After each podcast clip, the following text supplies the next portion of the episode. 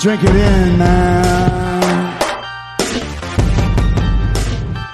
Touchdown, Detroit Lions!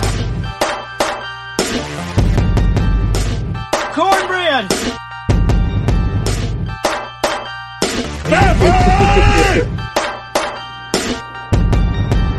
Drink it in, man. Detroit Kool Aid, what's going on, everybody? This is uh, Oakrey in the house once again. Got Griff on the other end of the line. Griff, how are you, buddy? Doing good. Excited. Training camp's finally open. Guys are on the field. From what I've heard and uh, seen on TV, there's a there's a lot more stuff to do down there this year. They've uh, the lines have really taken to heart, you know, getting the fans, you know, uh, doing more stuff for the fans.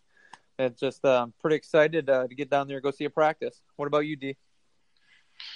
Absolutely, man. Hey, Grifka. So speaking of the fan stuff down there, so I'm um, going through. I got like a little alert, and Tori Petrie, who I don't know if she's ever listened to the podcast, but she's definitely a favorite of ours here at the Detroit Kool Aid Cast. Does a tremendous do- job, don't you think, Griff? Definitely, definitely.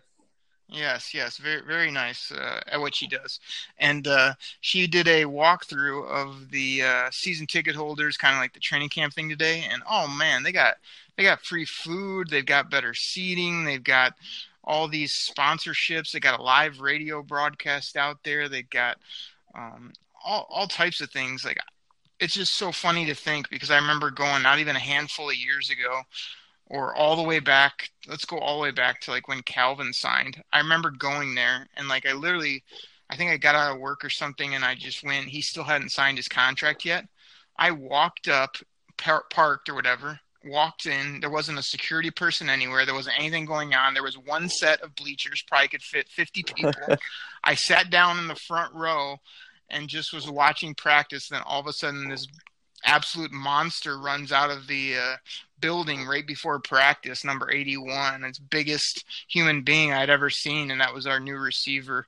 Not not a banner, not a anything there other than a football field, and now you know, like you said, just taking care of their people. So Tori Petrie, tremendous job, and man, we can't wait to get down there tomorrow, Grifka. But uh, a couple other news and notes coming out of uh, today that I heard was a couple of friends were down there, and they said, uh, "Good old Matt Pat, as we call him here on the podcast, Matt Patricia was very vocal and was getting after the football players." And uh, man, I can't um, speak higher of that. Like I'm so happy. I think Jim Caldwell was wearing his black pajamas and was out there with his sunglasses, probably asleep half the time. The way you see him at camp, he uh, he never made a motion. He just stood in the middle and, and never did anything.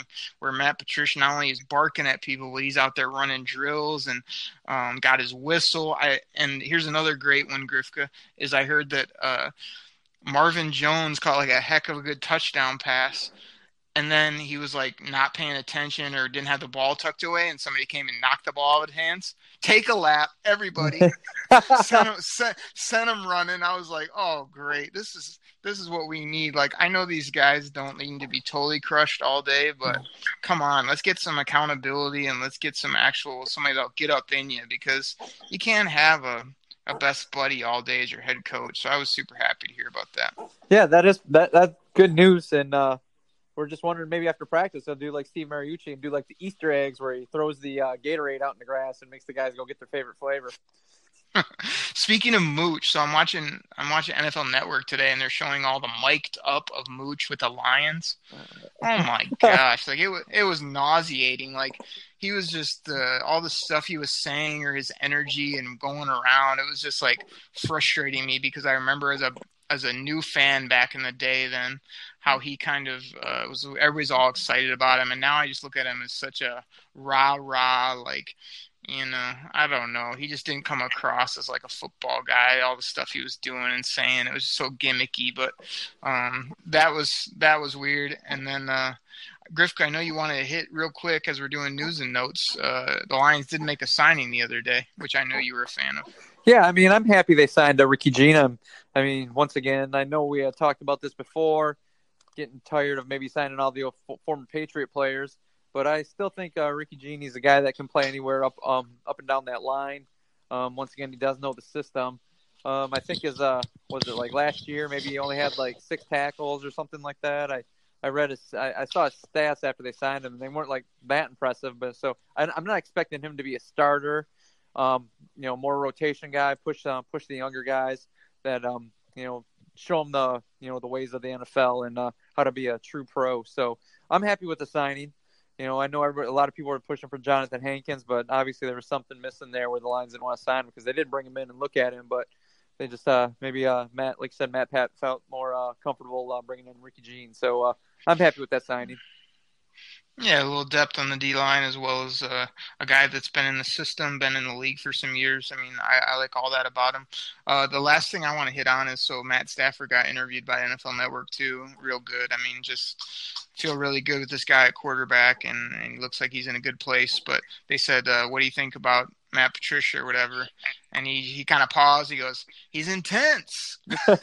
and I was like, oh, yes, great. So he's even getting after our quarterback a little or the team in general, which I, I love. And I'm sure it's in a good way because Patricia had another presser today and he just came across smart, no nonsense, um, all about football. So when I say intense or he's getting after people, like, I don't think it's, uh, you know, negative. I think it's more just he's an intense guy, wants to win. He's done it at a high level at another organization, and it's rubbing off on these guys because they're used to, you know, like I say, the Detroit Lions Country Club. So I'm so glad that uh, he said that, and he also, I think he said intense, and then he goes, we respect him for where he came from and his track record, and he just wants to win like all the rest of us. And I said, there you go. So no complaining, and just uh, let this coach lead this team, and uh, hearing that from the quarterback was pretty good. Yeah, that's uh looking. That's nice to hear that the quarterback uh, has his back, even though it's uh still relatively early in the uh, tenure of Matt Patricia. Um, even so, even though he's intense and maybe makes the guys do guys do a few laps, um, he realized the, maybe the team realizes he wants to he wants to win. He knows how to win, and uh, he wants to bring that culture to this team. Yep. Yep, I agree. So, uh, other than that, you know, we'll keep our eyes and ears out for anything other newsworthy that happens. We just want to kick off the uh, Detroit Kool Aid Cast today with a little bit of timely news, but we are finishing up our series today, uh, Dollars and Cents, talking about contracts, talking about player ages, values, where they sit on this roster. And we got, uh, I believe, Griff, we got two major groups left. I think we're looking at O line and our linebackers. So we have talked about them in the past. We're going to kind of go through um, them in general and one by one and kind of talk about what money they're making and how they fit on this roster. You ready to do this? Yeah, let's do this. Let's get this done. All right, sounds good. Um, let's let's go ahead and start on the O line, Griff. And uh, the first name I got in front of me here is the big signing from last year. And uh, this guy wasn't totally on my radar last year. Didn't think he'd come here. Obviously, didn't like him because he's a former Packer, a little bit older, but I knew he was pretty productive over there. And uh, sure enough, all of a sudden, you know, you hear it's not going to happen, and all of a sudden, TJ Lang inks up here with the Lions, and uh, he's 30 years old. He signed a three-year, $28.5 million deal, making nearly 10 million bucks this year.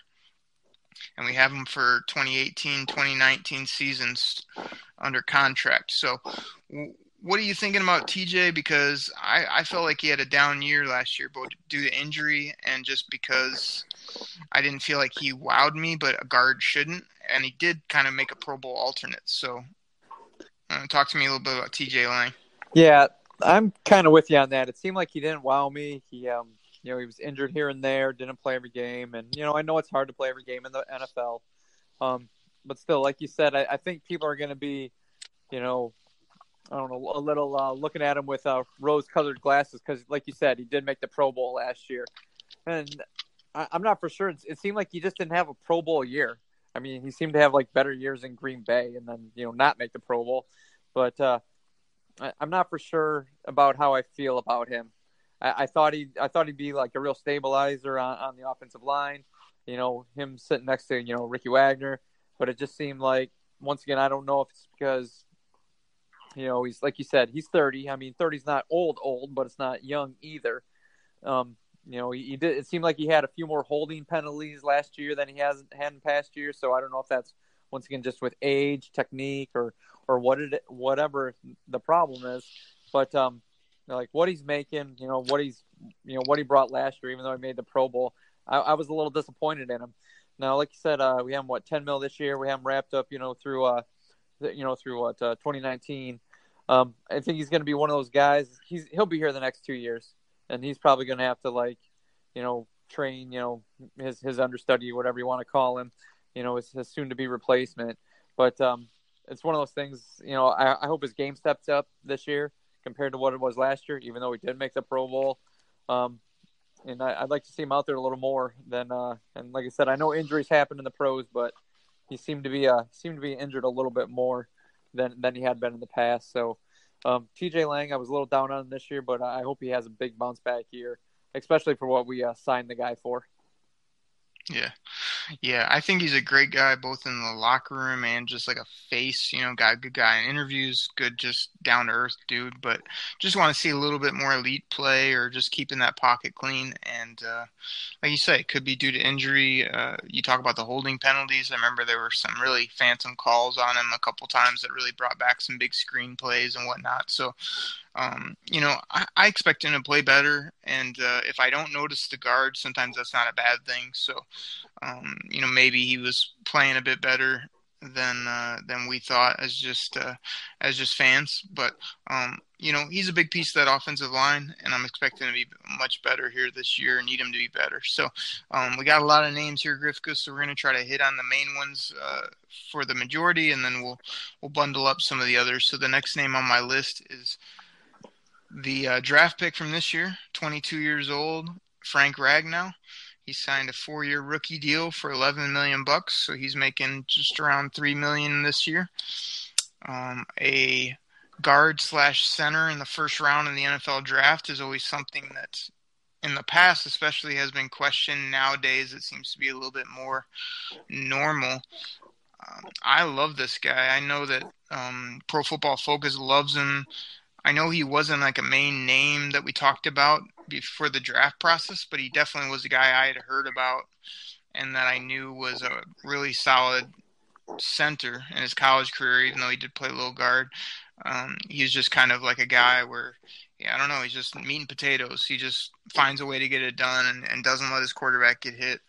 And uh, to me, it's just one of those really safe, nice draft picks that I expect a lot from this guy. I mean, plugging that that left guard spot to me is important. You've got a center, you know, a right guard in both your tackle spots filled. I mean, to me, I expect the whole unit to be way better. What do you think in Frank Ragnow is a the the resource they put into him and just the player in general? Um, I know on a prior podcast uh, we had talked about Frank Ragnow, and I kind of bagged on the guy simply because I'm not a huge fan of taking interior lineman in the first round. Um, I don't want to rehash all that, so we'll just go into this and say like, okay, he's a rookie. He's got the rookie contract. They're obviously going to put some time into him. Um, I know in the the more of the off season, you know, mini camps, he pro, he did a lot at guard, and I um, saw recently that you know during the during the preseason here, they are going to try him out at center some. Um, maybe just as a backup in case you know Glasgow gets hurt, or maybe he just turns out it's like you know it's his more natural position, and they and they want him to play center. So, um, am I expecting big things out of him? Um, yeah. Do you know? Will it happen? I, I, don't know. I, I don't want to say no. I really want him to be good. Um, but once again, I mean, like I said, I just I'm just always hesitant on interior alignment in the first round. So, like I said, he's a rookie contract. They're gonna make. They're gonna hope this guy pans out. I don't see this guy as like a redshirt year. You know, they're gonna play play somebody else in this position. Just let this guy, you know, sit back and get some snaps here and there. But um, I really hope what this guy does is help, you know, solidify either that, you know, that left guard or maybe the center if that's where they ultimately want to play him. And that's how I feel about right now. For all the people listening out there, will Griff Grifka get it one of his famous taglines in within the first 10 minutes? Yes. Should he or should he have waited till the end? No, it was awesome. So Griff Grifka got it in uh, for everybody out there that's found that to be a funny gimmick. But uh, we um, we definitely differ on Frank Ragnow. I mean, to me, it's not about the position per se; it's about the player. And and to me, you know, obviously we have to see him, but I think this guy could just be a had him at center, guard, wherever it may be. I think he's just going to be a really good offensive lineman for this team, and that's what we've been been wanting and needing for years. So, like you said, we don't have to go back over that. But uh, a dominant O line and a dominant defense would be really nice because we already feel good about our O for the most part. So let, us move on. let's go to uh, Kenny Wiggins is the next name on my list. The guy that we brought in from the Chargers. He's on a two-year deal, five million bucks, two and a half million per for Kenny Wiggins. Keep it short, but give me uh, your thoughts on him, Grifka. Um, he's cheap and he's there to uh, compete. He's there just uh, the guys in front of him. You know, maybe they look over their shoulder a little bit to know that somebody maybe is capable of taking their spot. That's what he's there for.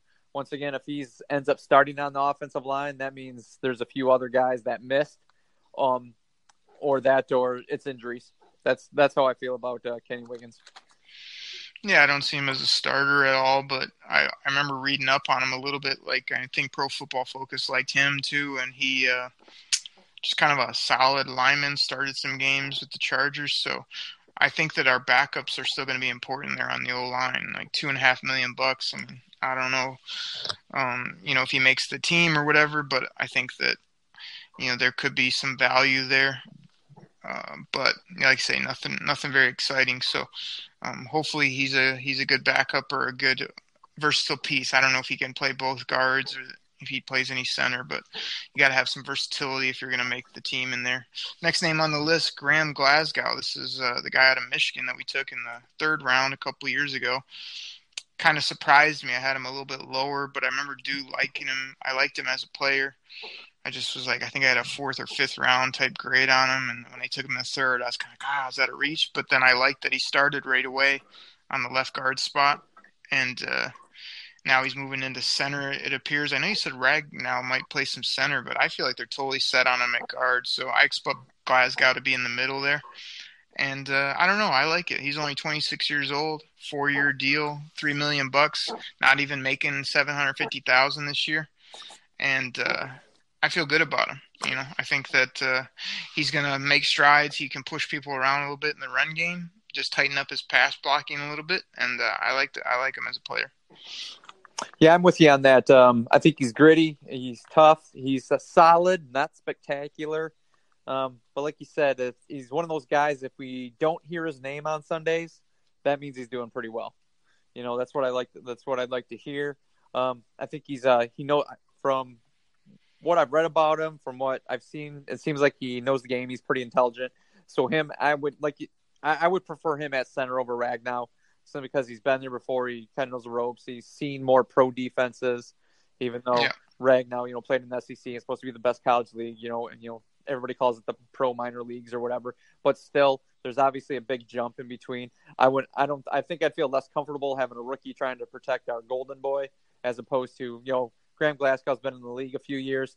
You know, he knows what he's looking for. I'm, I like this guy. You know, his age, he's, you know, he, he's cheap, you know, in, you know, in terms of what, what pay is. So yeah, I'm pretty happy with uh, him on the team. I, I like him starting at center.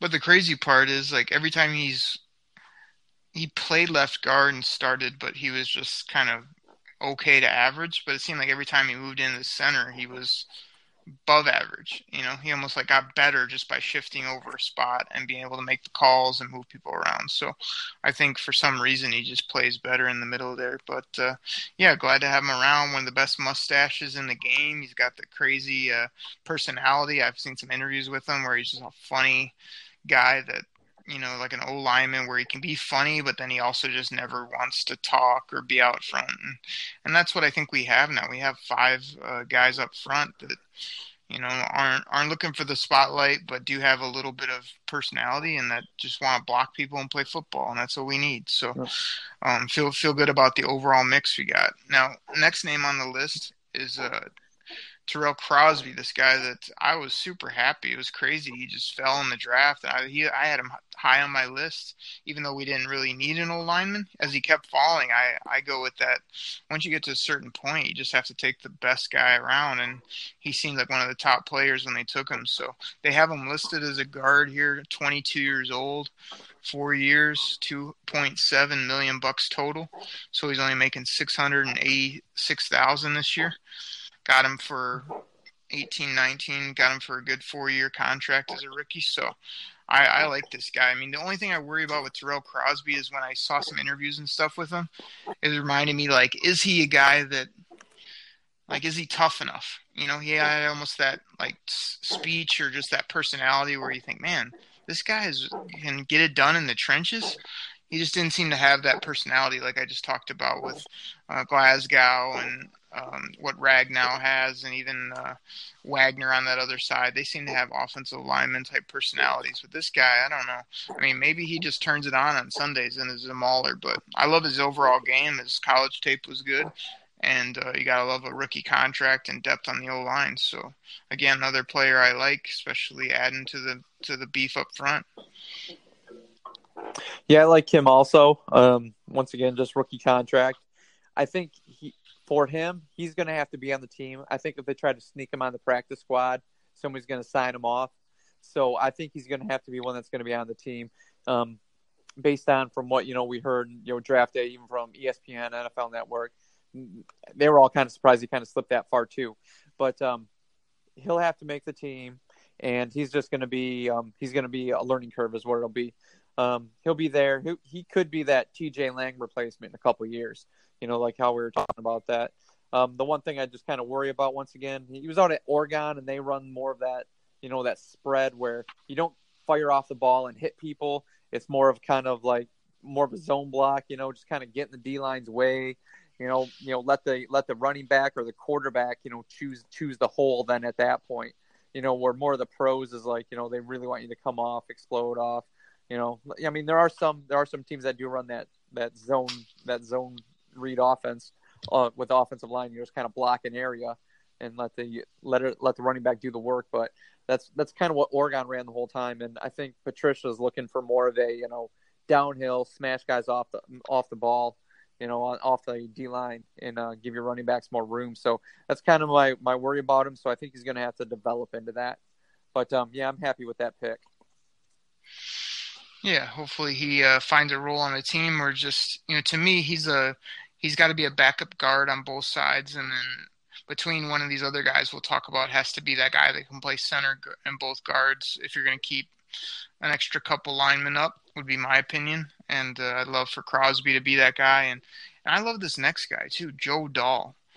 Like to me he uh he was just a pass blocker when we drafted him but then all i heard was he was doing so great in, in camp and getting all this praise but then they've never like really used him or, or, played him. And then finally somebody got hurt or whatever, and Joe Dahl came in, and I thought he was more than good. So I don't know what the deal is. It seems like you hear all this buzz, and he'll he'll he'll be like on that 53, or oh he's he's gonna be a backup uh, lineman, and then he just disappears or he never gets in. So I don't know what his role is on the team, but I like him overall as a as a player, his physique, his his contract is um, you know, six hundred and fifty thousand again this year, basically, and we have him for another year or two. So you got to figure out he's either going to make the team and find a role this year. Or I bet you he gets booted, but um, I like Joe Dahl.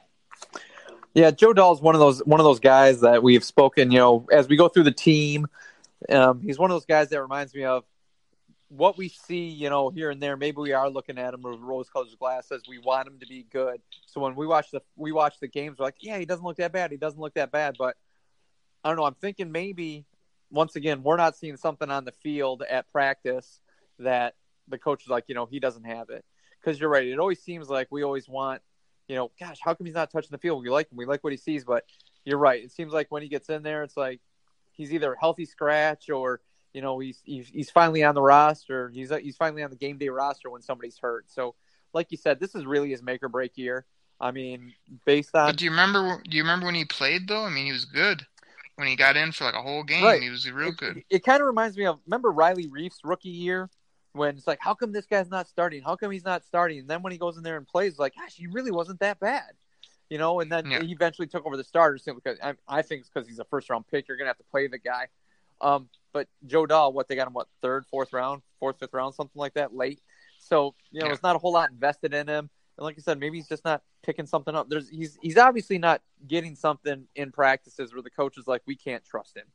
You know, so I don't know. I think this is really his make or break year. He's gonna have to show something, but um, you know, I, I could see him being, you know, cut. I, I could, based on it seems like he's been around. You know, if he doesn't start with something in the preseason, yeah, I don't think they're going to hang on to him. They may keep you know somebody else. Yeah, well, that's right before we start moving on to the tackles. I wanted to ask you. So we just went over Crosby, Dahl, and Wiggins. Like to me, only there's only room for one, maybe two of those guys. So, what are you doing out of those three? Well, like you said, it's. I think it's going to have to be somebody who can kind of play those middle three spots. Like I like I said, I think Crosby got a lot of buzz. If he shows something, I don't think they're going to be able to hide that guy in the practice squad. He may be one of those guys that makes what the 55, and then he's always a healthy scratch. But if you're looking for somebody who can play all those interior positions, like you said, they signed Wiggins. He's been around the block a little bit. He knows what's going on. Um, he he may be the guy that can that Patricia trusts. You know, you know, protecting his protecting Matt Stafford. So he could be the guy. That that would be the guy I, I'm feeling right now without seeing any practice or any games or anything like that. Is who? Kenny Wiggins to be that interior guy. Okay. I mean, I I definitely think there's no doubt you're protecting Crosby. Like, there's no way he would get booted or be on even the practice squad at this point. So he's in.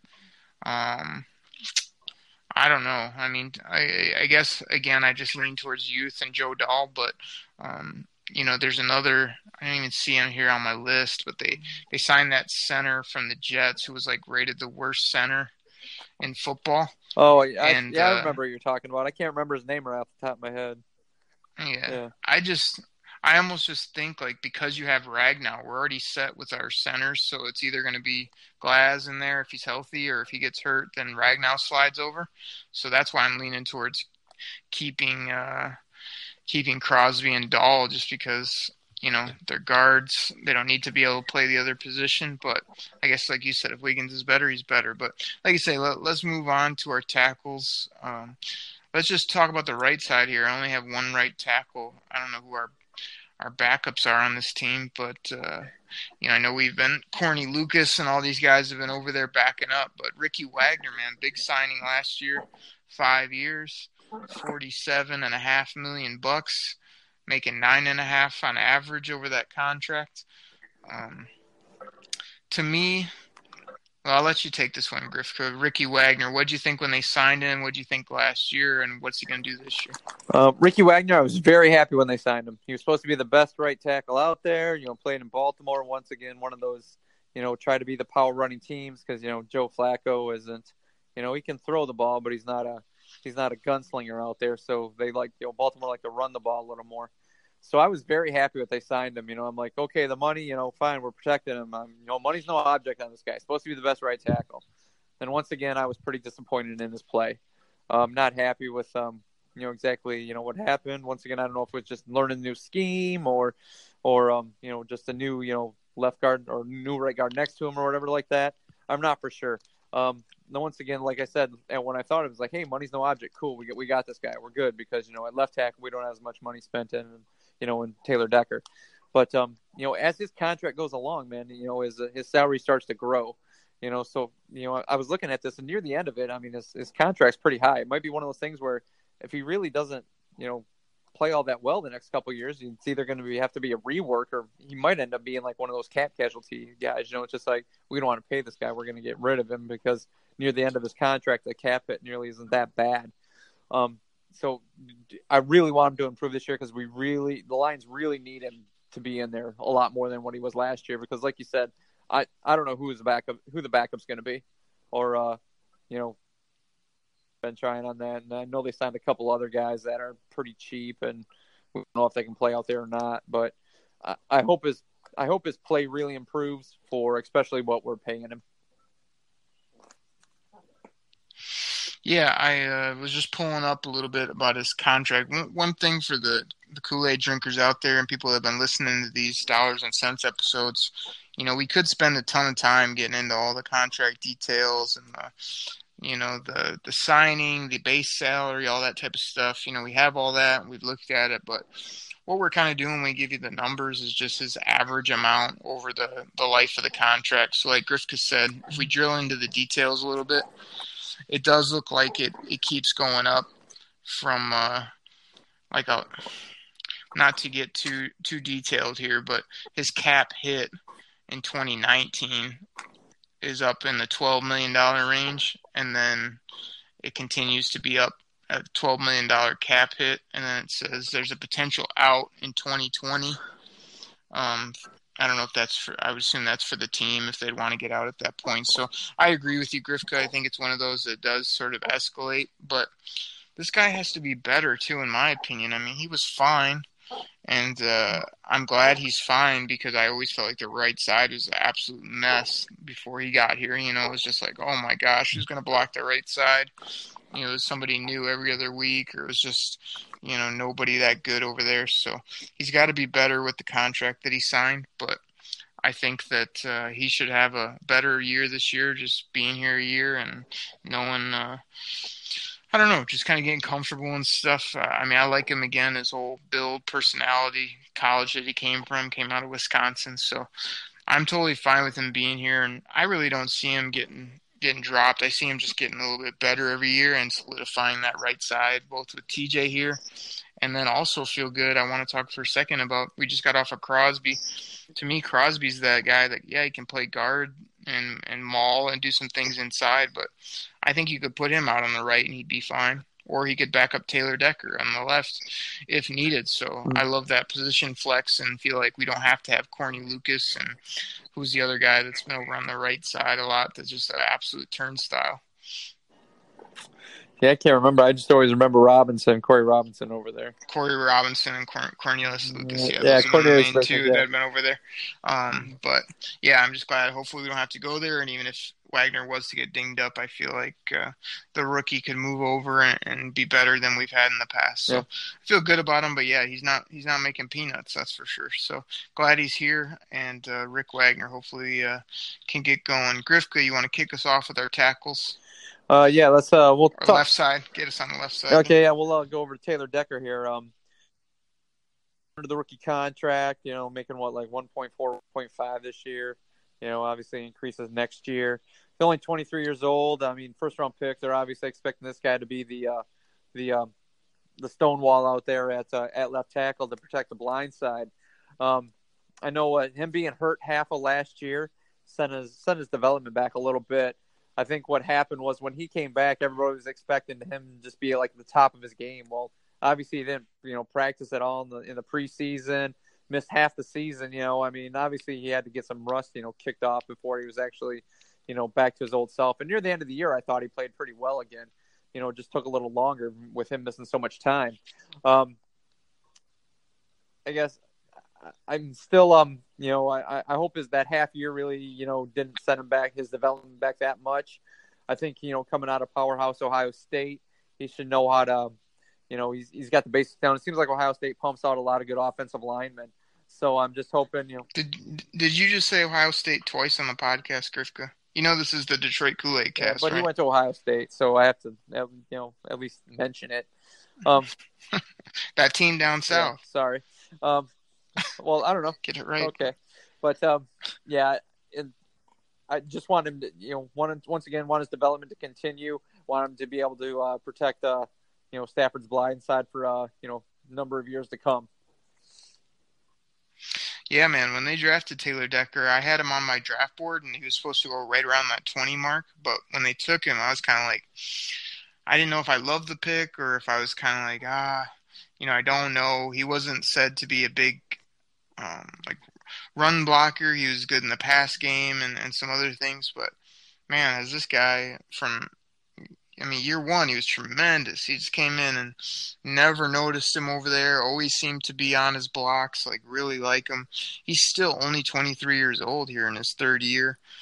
Like you said, he went to a, a big school. He's played at a high level. Like to me, there's nothing not to like about this guy and uh, he's a former basketball player so that's where he gets like his feet and he just kind of he has a crazy like to me a football personality. Like every interview i see about him he's just like i haven't proved anything yet. I made pro bowls. Haven't done anything or he was like that his whole rookie year so he just keeps his nose to the grindstone and i don't know to me like this is one of the cornerstones of our team uh, unless something crazy was to happen this year but i don't expect anything but good things I love the contract. This is again why you take offensive tackles, defensive ends, corners, quarterbacks, eh, you know, as as mo- much as you can in the first round. Now I know I defended Ragnow saying like it almost doesn't matter now, but it doesn't matter if you find a guy that's good for your team, but it does matter when you take a premier position that pans out because we got a left tackle for another couple years on, like you said, one to three million bucks. And if he keeps playing at a high level, you know, I would do him a solid in the next year or two and extend him out because I think the guy's that good of a person and a football player. And uh, like I say, probably one of the top four or five players on the whole team, if you ask me. Yeah, I would I would agree with you on that. He's probably he's very important to the success of the team this year. Definitely, and just we don't want to take it for granted that he's not hurt both here in the preseason and to uh, heading into preseason and the first game. I mean that that really derailed our year last year. Not having him over there, having to piece it together. We don't even want to talk about Greg Robinson, where I thought that was a good roll of the dice by Bob Quinn, but that's probably the worst move he's made. And uh, putting him over there was just an absolute disaster from day one. Yeah. So we uh, should notice a big difference on the left side, and that makes a huge difference to the blind side of the quarterback. Yep. So we don't want to take that for granted by any means. Who you got next? Uh, we're going to talk about Corey Robinson. I know we brought his name up a few other times here, but uh, once again, he's uh, 26 years old. He's in the last year of his contract. He's probably going to be the main backup at the tackles right now. Um, so once again, if he's out there starting, or I mean, he's he's going to hopefully he's only that guy if like you know the offensive tackle shoe comes untied or his freaking chin strap comes off or whatever needs to come off the field for a play or two. That's what he's in there for. Um, if Corey Robinson's out there for an extended period amount of time, um, that really puts a puts a big damper on how good this offensive line can be. Um, do, I wish we had a little more a better depth at tackle, but you know, uh, like you said, we we've spent you know kind of money up front for some of those other guys instead. You know, the starters. So those starters need to stay healthy because uh, Corey Robinson, even in the last year of his contract, I'd uh, if he does pretty good, maybe bring him back again. You know, like I said, he's only 26. So um, he could probably be a good backup. I don't see this guy ever being a being a solid starter though. Yeah, man, uh, I'm I'm torn because I feel like it doesn't kill you if he was to do okay and you just want to can fit him on the roster. But to me, there's just not going to be enough room to keep a guy like this that's never really been a very good football player, no matter what his age or his contract. So, in this case, I'm all for keeping younger guys on good contracts. But to me, Corey Robinson, we have to move on from. And um, I already detailed how Crosby, you know, if all goes well, he played he played left tackle. I think in college he uh, should be able to play the right. And if he has some interior abilities, great. I heard in the drafts he doesn't, but um, you know, if, if he has any flex to him, to me, he could be a, a backup on four positions or so, even five maybe. That's why I said I'd go with Tyrell Crosby as our right tackle backup. So I'm ready to move on from Corey Robinson. See ya. Yeah. So I wouldn't be sad. I wouldn't be sad if he got cut. Let's put it that way. Yeah, I am looking at the rest of these names though, and uh, you know, it's weird. Like I like our O line depth, but I also look at the back, the rest of these tackles, and I think, oh boy, there's only one name I like, and it's probably a name that you and most others either don't know or have never heard Who's of. that? I like this kid Adam Bisnowaty, man. I remember reading up on him. I think uh, I want to say Pittsburgh. He played left tackle. He's a big, big dude. I want to say he's like six six plus, and uh, I remember he was like in the top. I want to say top five tackles of his draft class. Maybe maybe a little bit lower than that, but he dropped down the draft board, and I think he's had some injuries. But I like this guy. I think they picked him off the scrap heap, and I think uh, you know I don't know where he fits in roster construction, but I think that with some good coaching and maybe a year or so, he could be a nice little find. Yeah, he's a camp body. That's all there is to it. He's a camp body. So, uh, you know, the first few weeks and the last week, uh, you know, he'll be out there playing. He'll be out there most of the game, but ultimately, he's not going to make the team. okay, I, I like him sixth round here out of Pittsburgh, but I, I remember in that draft, if you go back and look, he was projected to be a second or third rounder and kind of fell down and just only played the one year with the Giants. So That's I don't that's know. that's got, not just that's I- not just falling down, man. If you're projected to be a second round, you go to don't get taken until the sixth, and then you can't make it on the Giants O line, who's been terrible. I mean, that's that's saying something right there. Yeah, he was he was injured a bunch. Go read his injury history. Like he had a bad injury, I think, coming out uh, in the draft or right before that, and he was hurt. He was hurt in the first year. What are you going to do? I mean, I could I could be wrong, but I'm not saying he's going to be a, a starter or anything. I'm just saying sometimes it's good when they go find these guys that haven't even really had a chance yet at a premier position and, and get him in here. Oh, yeah. What what what else are you looking at both at tackle that we need to talk? Oh no, I thought that guy. I remember last year with the Brian Mihalik. Is that is that who it was? Yeah, I mean, he, he was pressed into service late in the year some, through all the injuries. And I can't remember what game it was where they were talking about it. And they're like, oh, gosh, you know, he's out there. And, you know, that's what the commentators were saying. He actually did, you know, pretty decent, you know, for being pressed into service and, you know, not having a whole, you know, obviously taking a whole lot of snaps in practice. So he might be a guy, once again, I mean, he's what, you know, 25 years old. You know, like you said, like you were just talking about, you know, Bisnowaty or whatever his name is. You know, maybe a little more, maybe a little more, uh, you know, coaching up, and he could, you know, he could fill that role as, uh, you know, one of those backups, you know, uh, that does okay when, you know, when there's a dire need for a player on the line. That's the kind of the guy I was thinking of right there. The thing we got to remember though, like we're going through all these names, and um, we need to get going on these linebackers. But to me, we're talking about all these positions for the people, but really, when it comes down to it, on a game day, you got a right tackle, a left tackle, and then hopefully a flex guy or two. Maybe maybe you keep two tackles up, but usually I think only the one who can who can play right or left in a perfect scenario. So a lot of these guys they just don't fit the roster at all, no matter what they do. I don't I don't see you keeping more than four four tackles, maybe five. Yeah, but you're right. That fifth one better be able to play somewhere else as well. You know, that's you know he better be able to play a few different mm. positions. Yeah, but we already talked about uh, that's our guy Crosby. He plays almost all the positions, and he's young, and we put a draft resource. So like, that's what makes all these other guys null and void to me. But the other name I like, I'm pulling him up right now. You're gonna say he's a camp body too, but there was buzz too about Dan Skipper coming out he went undrafted, it says, which surprises me. Uh, again, I wish I'd have done a little more looking up at the history because I remember he was coming out of Arkansas. He had that that pedigree of that he had a good college career. I think he had some injuries, and he went to the Cowboys, which obviously you can't play anywhere there on that line. And he got booted. And when we signed him, I was kind of like, oh man, Dan Skipper, I know that name, and uh, he's there too. So to me, you know, Crosby's that guy that moves around. Dan Skipper Bisnowaty are my two picks that might sneak up and be a a guy to keep around the practice uh, squad because they are so young and because they haven't, you know, they're not veterans. Like you can't do anything with uh, Wiggins, right? He either makes it or he's gone. Yeah, he's he's. But these other guys you can tuck away a little bit. So those are my two, and you like uh, you you like Mihalik. So yeah. there we go. Yeah, let's move on to linebackers. I'm kind of tired of talking about these guys on the O line that are no longer going to, you know, make the team or even have to worry about.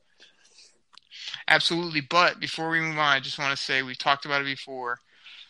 The O line, Grifka, is going to be one of my favorite things to watch or, or see how it impacts their team this year because we probably have put top five, would you say, top eight resources in the NFL to our O line as far as draft picks and money. Yeah. So th- these guys need to they need to keep our quarterback clean. They need to push people around, which I've barely ever seen a Lions O line do in my lifetime.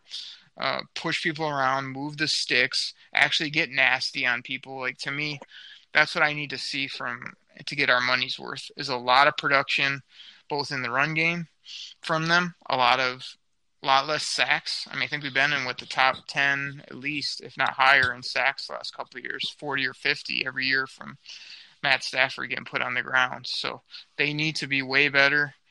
Bob Quinn's done his job. Now they need to do theirs. Yeah, I would agree with you on that.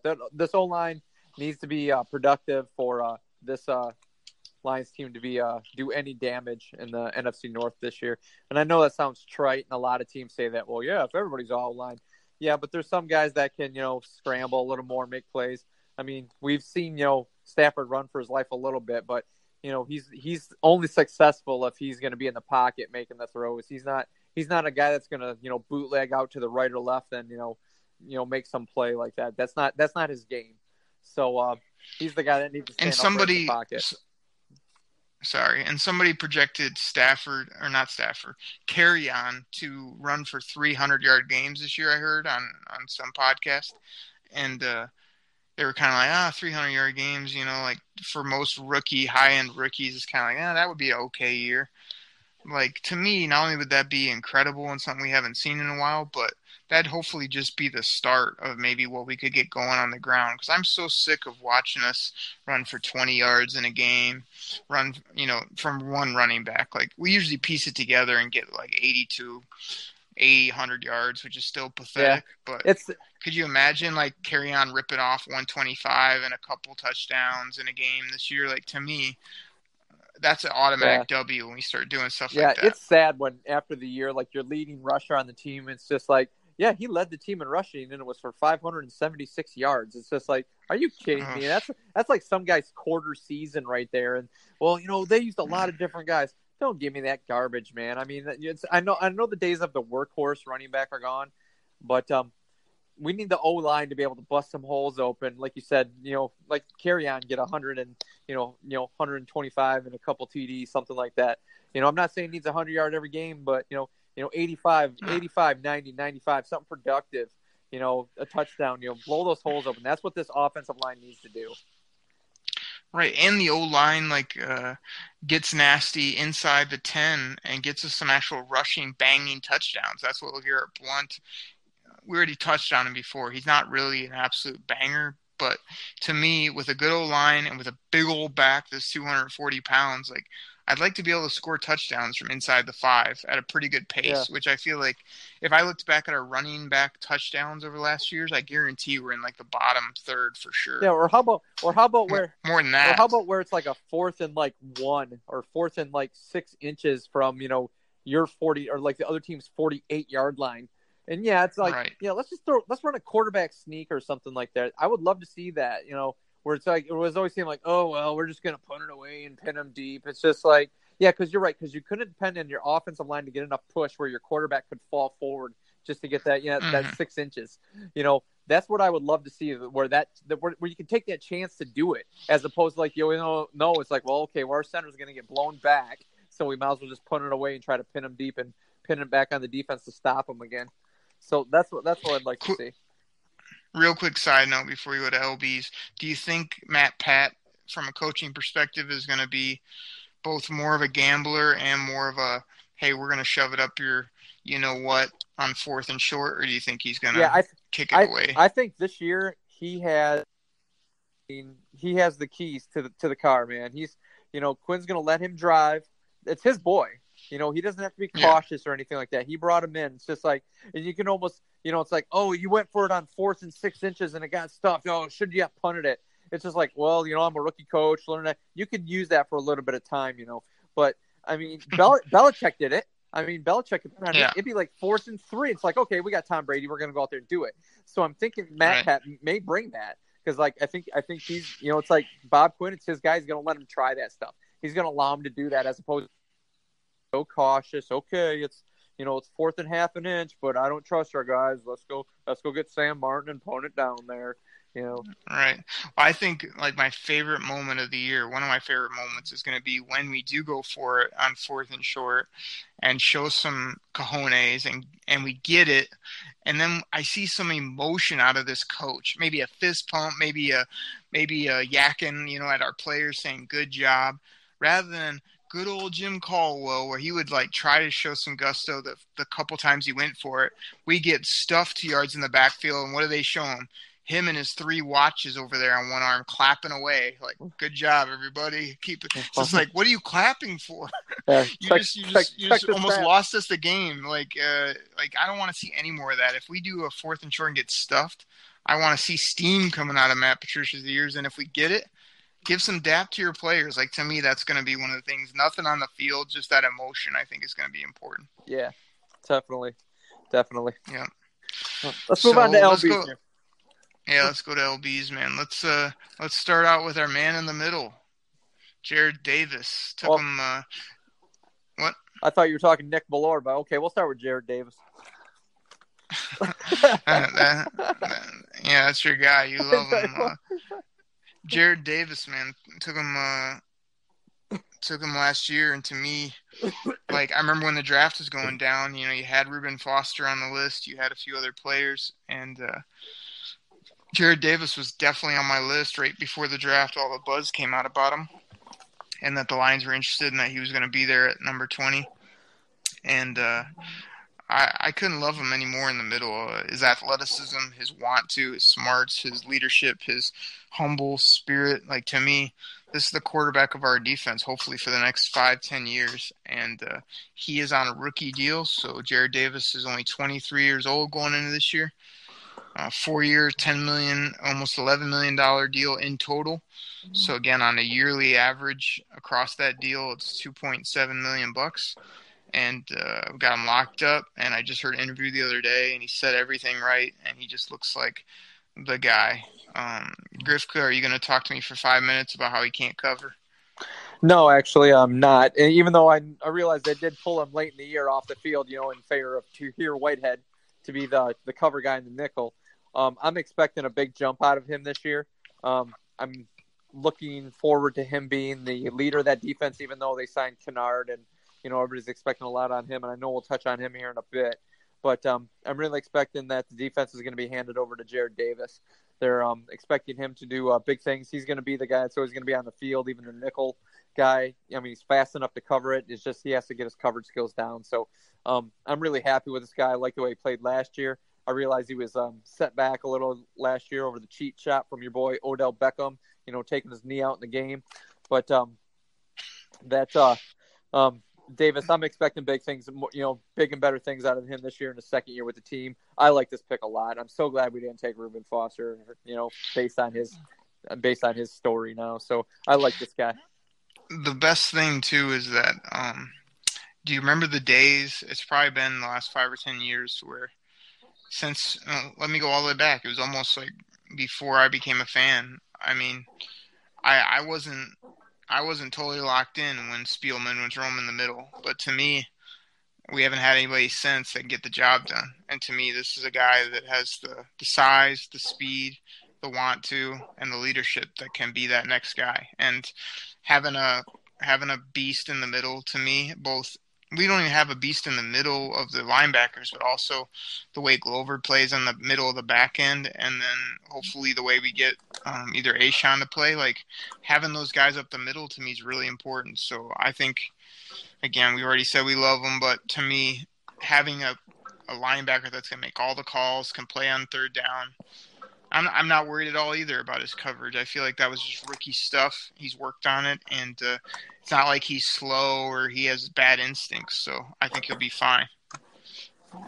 Last time I looked too, it's not that easy to cover all these crazy running backs and people that they got flying out of the backfield. So yeah. if he gets a few few plays on him, no big deal. Just don't get the big one or don't give up. He gave up a couple touchdowns last year in coverage. We want to limit those as much as possible. So yeah. Christian Jones, Grifka, what do you know about this guy? We brought him in from Chicago.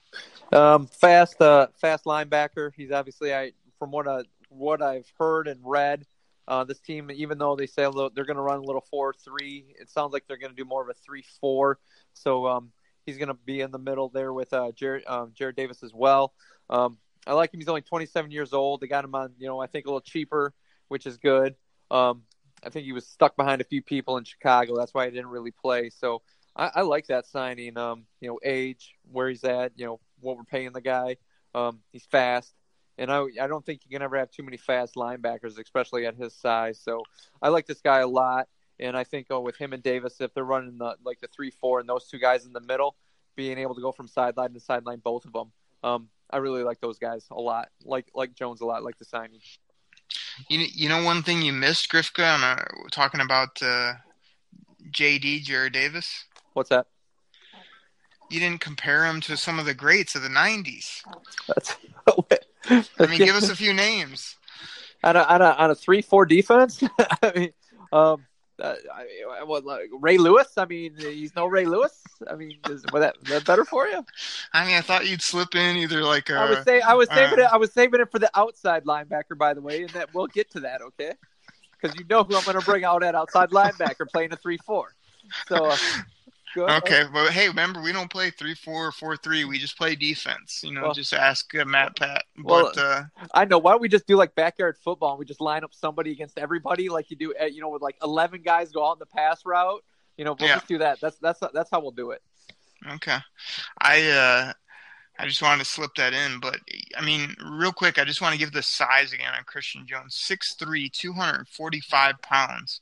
I mean, you said he's fast, but to me, that's a big boy too, playing outside backer. And I watched a game, I think it was Lions Bears. I was just kind of, I go watch the condensed games sometimes on uh, NFL Rewind or Game Day, whatever they call it now, and uh, I just get through a game in a half hour. And I was watching the Chicago game, and like every time a play was being done, it was like Christian Jones on the tackle. And now part of that is because you know the Bears weren't that good up front, so he's making all these plays like eight years down the eight yards down the field. But man, he looked good in that game. He was he probably got his name called at least eight ten times I remember, and uh, so I felt good about that. And uh, you said kind of a cheap deal. Again, it's the Grifkaism where you're just anybody that makes less than three, four million bucks, you think it's a good contract. Like to me, I mean, this guy has to produce to be able to justify three, four million bucks at outside linebacker. I mean, the But guy never talking- done much in the league. We're talking the whole scheme of of the salary cap, though. I mean, we've hashed this out before. That that is pretty cheap, and in the whole aspect of what you know linebackers make, you know, outside linebackers make. Who you, I mean, that's that's what it is. I mean, that's not that bad of a contract. But it depends on his role. Like he comes in here and he's playing a lot, he's making plays, and he's even like a pseudo starter. Oh yeah, it's a bargain. But what if this guy gets pushed down the roster by a few other guys that we'll talk about, and he's a he's a backup or a backup to a backup, just and he's making almost four million Well, bucks. That's that's on that's on Bob Quinn missing on that. Then I mean, if you're Yeah, thinking, I don't say that's going to happen, but I'm just saying you got to think about these things. You can't because yeah, the contract looks great if you're a dead starter in the NFL, but Right, not if you're not. But that's what I'm expecting him to be. I mean, I'm I'm expecting this guy to come in and start. So what we're paying him as a starter, yeah, it's that's on the cheap. But you're right. If he's one of those guys that becomes the healthy scratch, yeah, that that's on Bob Quinn for for misjudging this guy. No, it Making won't. It won't be a scratch. I just said he's going to be. From what I've seen, he'll be good. But we're going to talk about a few other names. My boy Jalen Reeves Maybin. Uh, we might as well just jump into him now. Like I was reading something the other day that there's a chance that because they play so many two linebackers, that uh, you may see a huge jump from Jalen Reeves Maybin this year, and he's an absolute athlete that flies from sideline to sideline. Yeah. You couldn't see him and Jarrad Davis out there playing together. Yeah, he's fast. I mean, I know he's a little smaller than what uh, than what uh, Matt Pat likes for for linebackers, at least what they had in New England. But gosh, he's fast. I remember watching games where he was at Tennessee, and like you said, you know, like Christian Jones in the Bears game, or whatever. Making this guy was making tackles all over the field. So when the Right. Li- when the Lions drafted this guy, I was really happy about it. Like I said, be, him being a rookie, maybe his development, you know, went a little slower, you know, based on you know jumping from you know college to pro. But once again, the second, you know, I'm I'm expecting a lot of things out of this guy. I mean, I lo- I love his speed. He's fast. I mean, like, But the other thing is he was coming off injuries, where now I think he's had a year in the scheme. He should be healthier. Uh, like you said, he he is lighter, but I bet he's put on a little bit. And to me, I at least love the upside of him. Now, in a perfect world, um, you know, again, we paid Devon Kennard a lot of money too, who we're going to talk about here in a minute.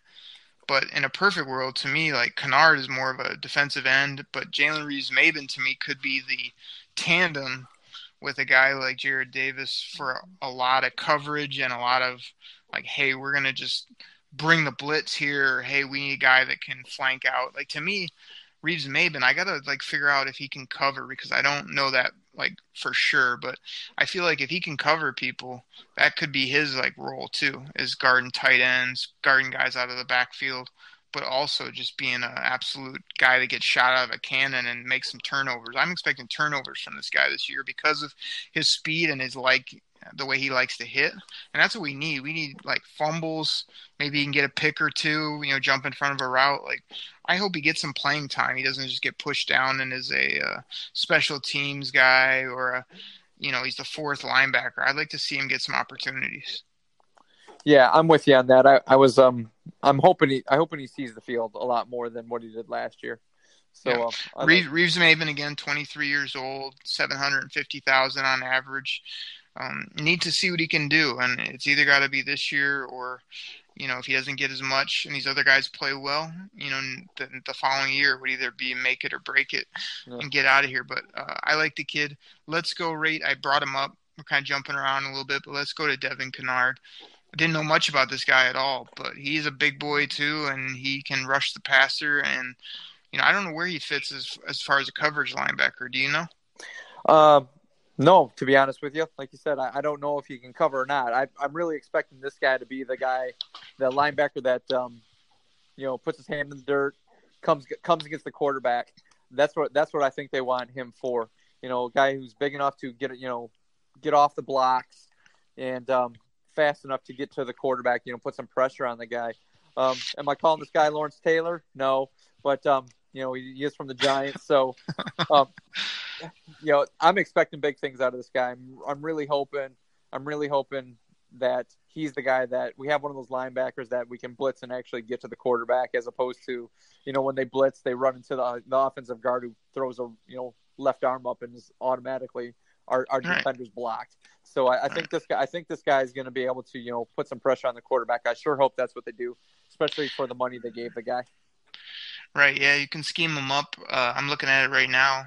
He's 6'4", almost 260 pounds. Ziggy is 6'5", 275. So he's only 15 pounds lighter or so than Ziggy and uh, almost as tall. So what I'd like to see, you remember like a few years ago where we started using Ziggy like as a stand-up guy where he would like roam around and then he would just come up the middle out of nowhere. Like to me, he's much better as a rusher than than that. So I'd love to see both Ziggy and Devon Kennard do more of that Joker Jack roll where they're just walking around on the D line. You don't know where they're going to come from, and then when the ball snaps, they either run a stunt or they just they just blow up the center because we got three guys all coming at the center. You know, Yeah, there's too many people to block. I would love more of that kind of stuff, or like you said, edge rushing. Because when's the last time you saw the Lions like drop some crazy blitz schemes where you where you, you as a fan didn't know like you saw people creeping up but you didn't know where they were going to come from. You know there hasn't been many times. I mean Teryl Austin don't get me wrong he had a good year or so on defense the one year but he didn't draw up enough stuff to where i was like oh man look at where that guy came from or man that really made the difference. And uh, so yeah Devon Kennard's got to do that for us. Let me give his numbers real quick. Um, three years 17 million bucks so around five and a half, six million on average, eight and a half million guaranteed. I mean, like we said, that was kind of our big offensive or a big uh, defensive signing in free agency, but I don't mind it. I mean, 27, just that that mid numbers for a position that I felt like we needed a, guy like this that can rush and can has some size and bulk to him. So I like it. yeah, definitely. I, I definitely like this signing. All right, let's bundle a few guys up here because we got Steve Longa, Jonathan Freeny, Cam Johnson, and there's Freddie Bishop on here too. Any of those guys you want to hit on? camp bodies. There you go. You know, pick camp bodies. That's that's what they're. Once again, if these guys are touching the field, other than special teams guys, you know, running down on a kickoff or blocking on a extra point, um, our our uh, linebackers are in trouble. All right. Well, I want to hit just on a couple of these guys. So, like, I remember seeing Steve Longa on Good Morning Football. He kind of has a cool story about how um, he got in the league and where he's come from. But I'm looking at it right here. He's only 23 years old, and uh, I don't know. I I felt like when I watched this piece and that the guy has some athletic upside. I kind of like him. Uh, you've had him around for a year or so now, so it might be something there. Even a practice squad again, if if we could put him there and see if he develops. And Jonathan Freeny's the guy from the Pats, Grifka, where they kind of they brought him along, and we were joking about all we do is pick up Patriots guys. But to me, he's 29, only on a one-year cheap deal. But I could see him if we get some injuries being a guy that could make it or could be helpful, you know, because we're going to need people that can make plays, know the scheme. So one or two injuries, and to me, this guy is our backup linebacker, outside backer, pretty quick. So Yeah. I think you can at least keep that name. Everybody that's listening, keep your name. Jonathan Freeny may uh, sneak on this team or may be able to make a little bit of noise in the preseason. Um, let me see who else we got here. to Talk about You don't who's, want to. backing, who's backing up in the middle. You don't want to talk about your boy, Nick Bellore. We already we already talked about him. We I like- he's uh, I like he's how- I He's like over on the can- offensive side now. Yeah, I like how he can flex over to fullback. I think he you know do some real damage, blowing up those linebackers. You know, stuff like that. You know, blocking for the running back. He is a, he is a fullback now, Grifka. He's not even a linebacker anymore. But he's I, I hate him. I think he's going to be terrible. I uh, I you know I'm looking forward to seeing Nick Bawden next year, but I don't think Nick Bellore is going to block anybody. I think he's a gadget player. He's almost like a a poor man's poor man's uh, Trey Burton is how I see him. Just a guy that Wow. they they call him a blocker. He can't block. They call him like a flex or a that he's a pseudo tight end. He can't catch. Um, he's just a half gadget player that's not going to do anything. I don't like him. Wow. Okay. I, I'm not a huge fan. And he's had concussions, so I, I don't expect him to be out of the league before you know it too. Yeah. Okay. But um, so I'm looking at it real quick just to finish this up here on linebackers. We we talked about Christian Jones. The site I'm looking at has him as an inside backer, but I, you know, I have him sort of as that outside. But who knows what we're gonna do? Are you gonna play one middle and one outside? Are you gonna play, you know, Kennard down on the defensive line and have two or three linebackers? I have, or maybe play four linebackers. You know, I I have no idea what they're gonna look like, but. So Christian Jones is a inside is probably because of how big he is, but I could see you know him next to Jarrad Davis and then Kennard as the quote unquote outside backer, but maybe he's down on the line, and then you know Reeves-Maybin as your third guy if they really go to a, a three four look. Yeah, that's what I I thought he was an inside linebacker, like you said, maybe because of his size, but uh, that's what I was reading him at. So yeah, with him and Davis in the middle, um, you But know, that's the a- thing to get used to is that we usually just think, well, Jarrad Davis is our inside linebacker because that's the scheme we've run for so long. Yeah, But in a in a Patricia or a versatile scheme, you almost have to have two big middles, which I almost got to see that before I can get it in my brain that you could have two middle inside linebackers on the field more than more times than not. yeah. I'm so used to, with the Lions. I'm so used to seeing a four three. I always think of just one middle linebacker. So Right. Yeah, Yeah, we got to get out of that. Got to yeah. get out of our old habits because uh, there's going to be people playing and coming from everywhere. I think, and we'll see that when we're down at training camp. Yeah. Trevor Bates was the other one I wanted to hit on just for a second. He was another Patriot, I believe, and uh, this guy's younger. He's only 24 years old, one year deal, almost the minimum. I mean, I I think he might be a guy to keep an eye on as well. Just again, former Patriot, young. They brought him here. Maybe they have a role or a thought for him as a as a depth player. like you said, he comes in because he knows the scheme. He's uh, you know, Patricia coached him over in New England, so that's pretty much why he's here. Yep. Uh, I'm not seeing anybody else. I mean, they have here is an inside backer, Daryl Sankey. I've never heard of him. He, he I can't see him doing anything. And then uh, there is a guy. He's not even on my list. I don't think. Let me see if I can find him. I should have pulled up uh, all the undrafted rookies. He is here. He's just listed as a general linebacker, Chad Meredith Griffiths. You know that name? Yeah, it's was he got like a three year contract or something like that? Yeah, he's just a linebacker. Oh yeah, all the undra- all the undrafted guys have that three year, one point seven mil. yeah, Um, Southeast Missouri State. He's a big guy. I don't have his. yeah. From what, yeah, from what. I've, he was one of those guys I've read different spots. Like he could be that one of those because undrafted guys always make the team. He could be one of those guys that you know makes the team. You know, starts out on special teams, learns the ropes, and in a few years he's on the field. So yeah, I was reading stuff about him. That um yeah he's like you said small school guy probably needs some coaching up to be able to make the jump from the small school up to uh up to the pros so he might be one of those guys when the Lions get him they might hide him on the practice squad and uh, see how see how he turns out. Yeah, we'll uh, we'll have to see. I heard the other day there's probably like three small school guys. You know, we have to we have to watch for the a couple receivers and then a, a linebacker and a corner. So we've talked about them all throughout the process. But um, you know, we'll be able to keep our eyes on on uh, Ford, Redding. You know, are the the receiver in the corner, and then you got this guy linebacker, and uh, and you got another player too. I mean, I don't see any of those guys making a huge impact, but they definitely have to be uh, accounted for because usually one one guy comes out of camp, you know. So Yeah. I think one of those guys, and I wouldn't mind it if he was a if it was the linebacker because I think we could use a little depth, especially uh, you know, in the middle there and add some punch to the unit. So Grifka kind of, uh, you know, bundle up those linebackers, give us, you know, without uh, going over everything we have. I know sometimes we repeat ourselves here on the podcast, but um, kind of, is this unit going to be better than last year? Who's going to be an impact guy? And uh, are they good enough to be uh, NFL linebacking corps this year? Yeah, the, I believe this unit's going to be better.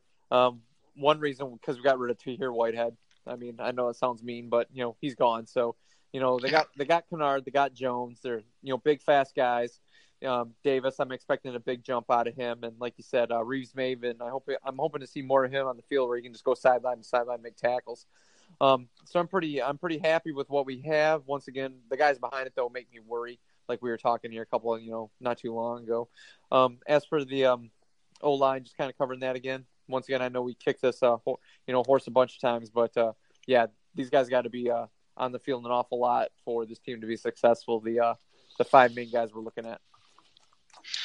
Yep, man, sounds good. Um, I feel the same way. I think it should be better. You know, Tahir Whitehead was was here for a while and was a, a good soldier, but you know, I think we've upgraded in those positions. Plus, we got more versatility. Plus, we have a better defensive mind, calling the plays, um, you know, and, and organizing that unit from the head coach perspective. So, I, I think they can't be anything but better and stronger and tougher, which is really what we need. And uh, I'm just excited to see a new look you know, new blitzes, new defensive scheme, and a scheme that hopefully will change from week to week so that we can just win ball games. That's really all I care about. So, really excited to see all that. Grifka, we have made it through uh, dollars and cents, man. We talked a lot of financials and a lot about each player on this football team.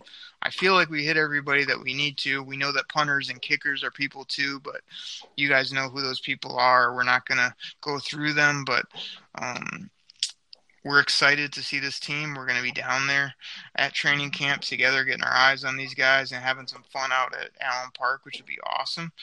And, uh, looking forward to that. To all the people out there listening, we've been we've really appreciated. We got like a lot of you uh, new listeners. You know, we're trying to get the word out a little bit more about the podcast.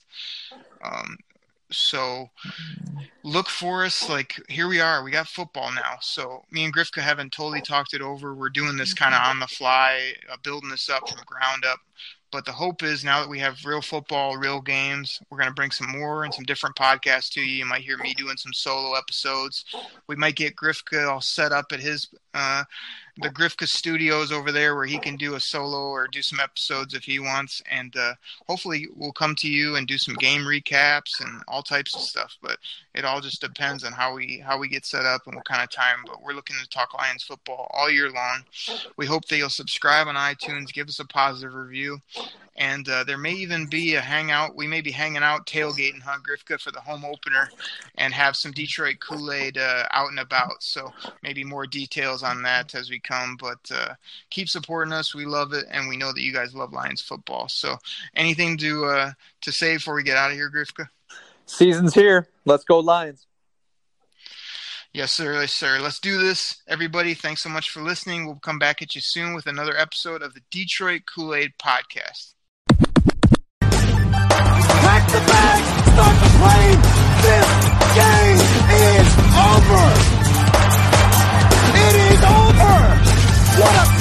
By the Lions. Drink it in, man.